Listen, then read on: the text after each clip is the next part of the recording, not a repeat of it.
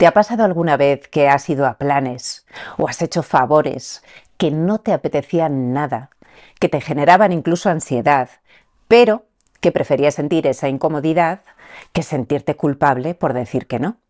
Es que es muy incómodo sentirse culpable, ¿verdad? Hoy te quiero contar por qué a veces nos cuesta tanto decir que no, o nos cuesta tanto alejarnos de ciertas personas, por qué nos genera tanto conflicto y cómo llevarlo con más calma y seguridad. Hay personas que me dicen cosas como, jo, es que ya tengo 40 años y me sigue costando decirle que no a mi madre. Entonces, por ejemplo, me pide algo, si le digo que no, me quedo mal y entonces acabo cediendo. Pero una vez estoy ahí, es que me dan ganas de mandarla a tomar viento fresco y también me encuentro mal. O sea, es como mal en todos sitios. Mal si digo que no, porque me siento fatal, culpable, con miedo a que ella se enfade. Y si digo que sí, me siento resentido, resentida y con rabia hacia él o hacia ella y luego culpable por no haber dicho que no. O sea, mal en todos sitios. Te quiero explicar cómo funcionamos como humanos y que te ayude a comprender por qué nos pasa esto. Y no es que seamos idiotas, no sepamos decir que no, no, es un conflicto interno que todos tenemos y que nos ayuda a comprender y a llevar mejor este tipo de situaciones. Vamos a profundizar en cómo funcionamos como humanos. Mira, es que los seres humanos somos una cosa fascinante. Tenemos, desde que nacemos, dos sistemas internos hay dos principales de los que ahora te voy a hablar y son sistemas psicofisiológicos que nos ayudan a adaptarnos a lo que vamos viviendo. Y mm, según cómo vayan funcionando esos sistemas, se van generando nuestros patrones de personalidad.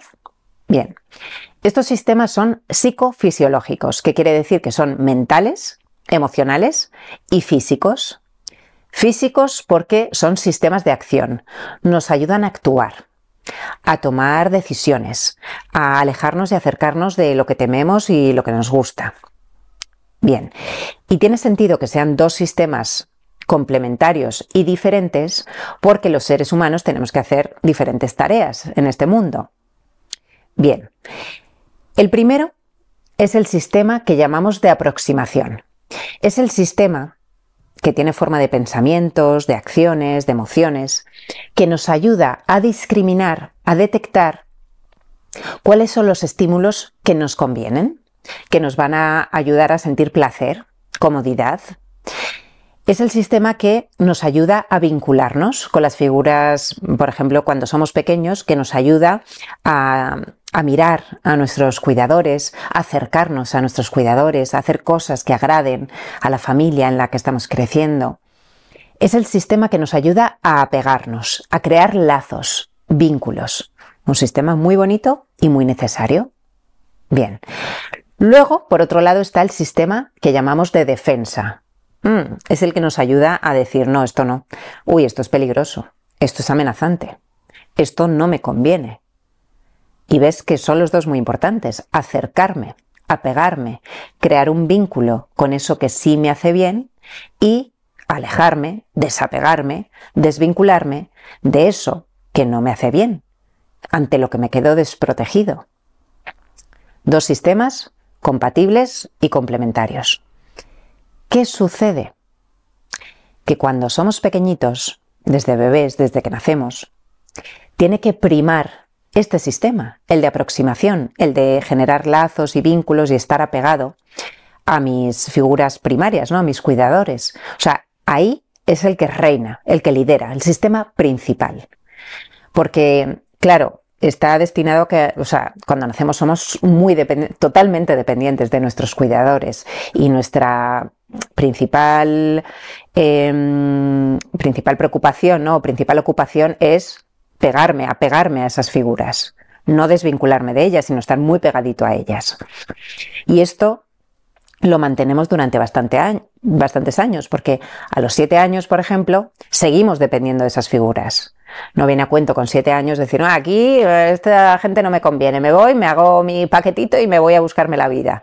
No, a los siete años todavía necesitamos estar vinculados con nuestros padres. Entonces, como ese sistema se convierte en el rey el otro, el de defensa, el que dice, uff, esto no me gusta, uff, esto no me hace bien, ah, esto me pone en peligro. Tiene que silenciarse, está en un segundo plano. Y es el sistema que nos ayuda a ver que eso que hace papá no nos gusta demasiado, que eso que hace mamá nos enfada y nos hace sentir rabia porque no está bien que haga eso. Cuando sentimos eso, enfado, rabia o tristeza ante algo que hacen nuestros padres, la voz de la aproximación, la que quiere estar vinculadísima, porque dependemos de ellos, le dice a la otra, calla, calla, calla, mejor no te enfades, que es que dependemos de esta gente al 100%. Incluso si alguna vez desde esta parte de nosotros que se enfada, que no le gusta cómo actúan nuestros padres, que se siente incomprendida, eh, le damos voz, como podemos, como niños, a veces eso es castigado en nuestra familia. Como, eh, ay, no te enfades, ¿no? O sea, nos, no, nos apoyan en, ese enfado que estamos sintiendo.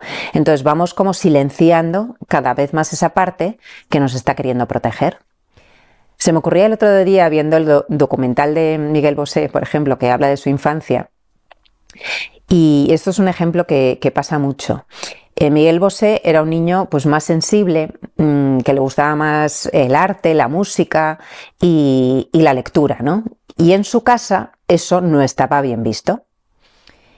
Entonces, para agradar al padre, intentaba hacerse más mm, como el fuerte, ir a cazar o, tal. Eh, entonces, la parte, la parte que, que, era más sensible, que era una parte natural en él, y que le decía, esta actitud agresiva o machista de mi padre no me gusta pero me lo tengo que callar porque si lo manifiesto, se ponen todos en mi contra. Entonces el niño, como nadie le ayuda a traducir bien lo que está viviendo, sintiendo, empieza a concluir y a sacar creencias tipo, no está bien ser como soy. Porque cuando le doy voz a esta otra parte de mí que también es mía y también es verdad, me dicen que no, que esa parte que se calle, que solo puedo sacar la parte que me vincula, es decir, irme a cazar con mi padre o hacer cosas que agraden a mi padre. Entonces el niño concluye, tengo que callar esta parte, silenciarla. Esta parte pone en peligro mi vínculo con mi padre, del que dependo totalmente, que es mi figura principal, o de mi madre, ¿no? Eh, saca la conclusión el niño de, mm, soy demasiado sensible, tengo que ser más fuerte, como mi padre. No merezco ser querido por todo yo, ¿no? Por mi totalidad. Si gusta esto y esto no gusta. Y así es como, como niños empezamos a silenciar partes de nosotros y a dejarlas como, dejarlas sin palabras, sin ser traducido o legitimado. Y, y esto es el origen muchas veces de las crisis de los 40, o de las crisis de los 30, cuando empezamos a tener ataques de pánico, ansiedad y empezamos a descubrir que es que llevamos años luchando contra una parte de nosotros que nos creemos que pone en peligro nuestros vínculos, ya no con nuestros padres, sino con cualquiera que nos quiera. ¿No? Y, y entonces empezamos a concluir, desde el malentendido, que si mostramos cierta parte de nosotros, la parte que, que de pequeños nos dijeron que había que silenciar, pues que los otros nos van a rechazar. Y ya no dependemos de, las personas como dependíamos de nuestros padres, pero sigue un poco ahí esa sensación, como, o sea, ese peso de, esos primeros años de infancia. Tiene mucho peso todavía esa voz que dice, cuidado, no digas eso que te van a dejar de querer. cuidado, tienes que agradar para mantener el vínculo. Ya no es verdad, pero sigue teniendo mucho peso y por eso a veces nos sentimos culpables, aunque racionalmente digas, a ver, le voy a decir que no a mi amiga, porque no pasa nada, y sabe racionalmente que no pasa nada y no te va a dejar de querer por decirle que no a un favor, pero hay como una voz infantil ahí, porque estas dos son voces infantiles que te dice, cuidadito con decir que no, cuidadito con mostrar que tú a veces no eres tan generosa como parece, cuidadito Cuidadito que esto nos pone en peligro. Y entran en conflicto esas dos voces, la que quiere ser la buenecita y que todo el mundo la quiera y le acepte y, se adapte como se tenía que adaptar a su familia cuando era pequeña, porque se tenía que adaptar. Y la otra voz que dice, no, es que yo hago lo que me conviene a mí y está bien a veces decir que no y a veces me enfada lo que hacen los demás y a veces yo soy raro y no me gusta estar con gente y está bien, no soy raro porque a lo mejor si, si de pequeño, imagínate, yo era más solitario y en casa me exigían ser sociable y en esta familia hay que ser sociable para, para, que encajes, pues esa parte solitaria la hemos ido silenciando. Y esto es el origen de muchas de nuestras ansiedades, ¿no? que, que las dos voces estén en conflicto. Y, y por eso a veces nos sentimos culpables, aunque racionalmente sepamos que está todo bien. Por eso, porque todavía prima, de alguna manera, esa voz que primó durante mucho tiempo. ¿Y qué hacemos ante esto? Pues ir construyendo una tercera voz, como una voz adulta, que pueda ver a las dos voces, legitimar a las dos. Decir, está bien que quieras ser querido y aceptado, es normal, eres humano. Y también está bien decir que no y, y puedes decir que no incluso sintiéndote culpable. Porque mucha gente dice, es que digo que no, pero es que me siento culpable. O sea, te quiero decir que hay veces que, sobre todo las primeras veces, que somos más asertivos y decimos que no, o nos alejamos un poco de, nuestra familia, podemos sentir esa energía todavía, ¿no? De la infancia o sea, ese tirón hacia cuidado que te vas a quedar solo. Y no nos podemos exigir no sentirlo, porque es un aprendizaje que viene de, muy lejos, no es muy primario. Entonces, lo podemos hacer incluso sintiendo esa incomodidad. No es lo hago y me quedo tan ancho, no, tan tranquilo.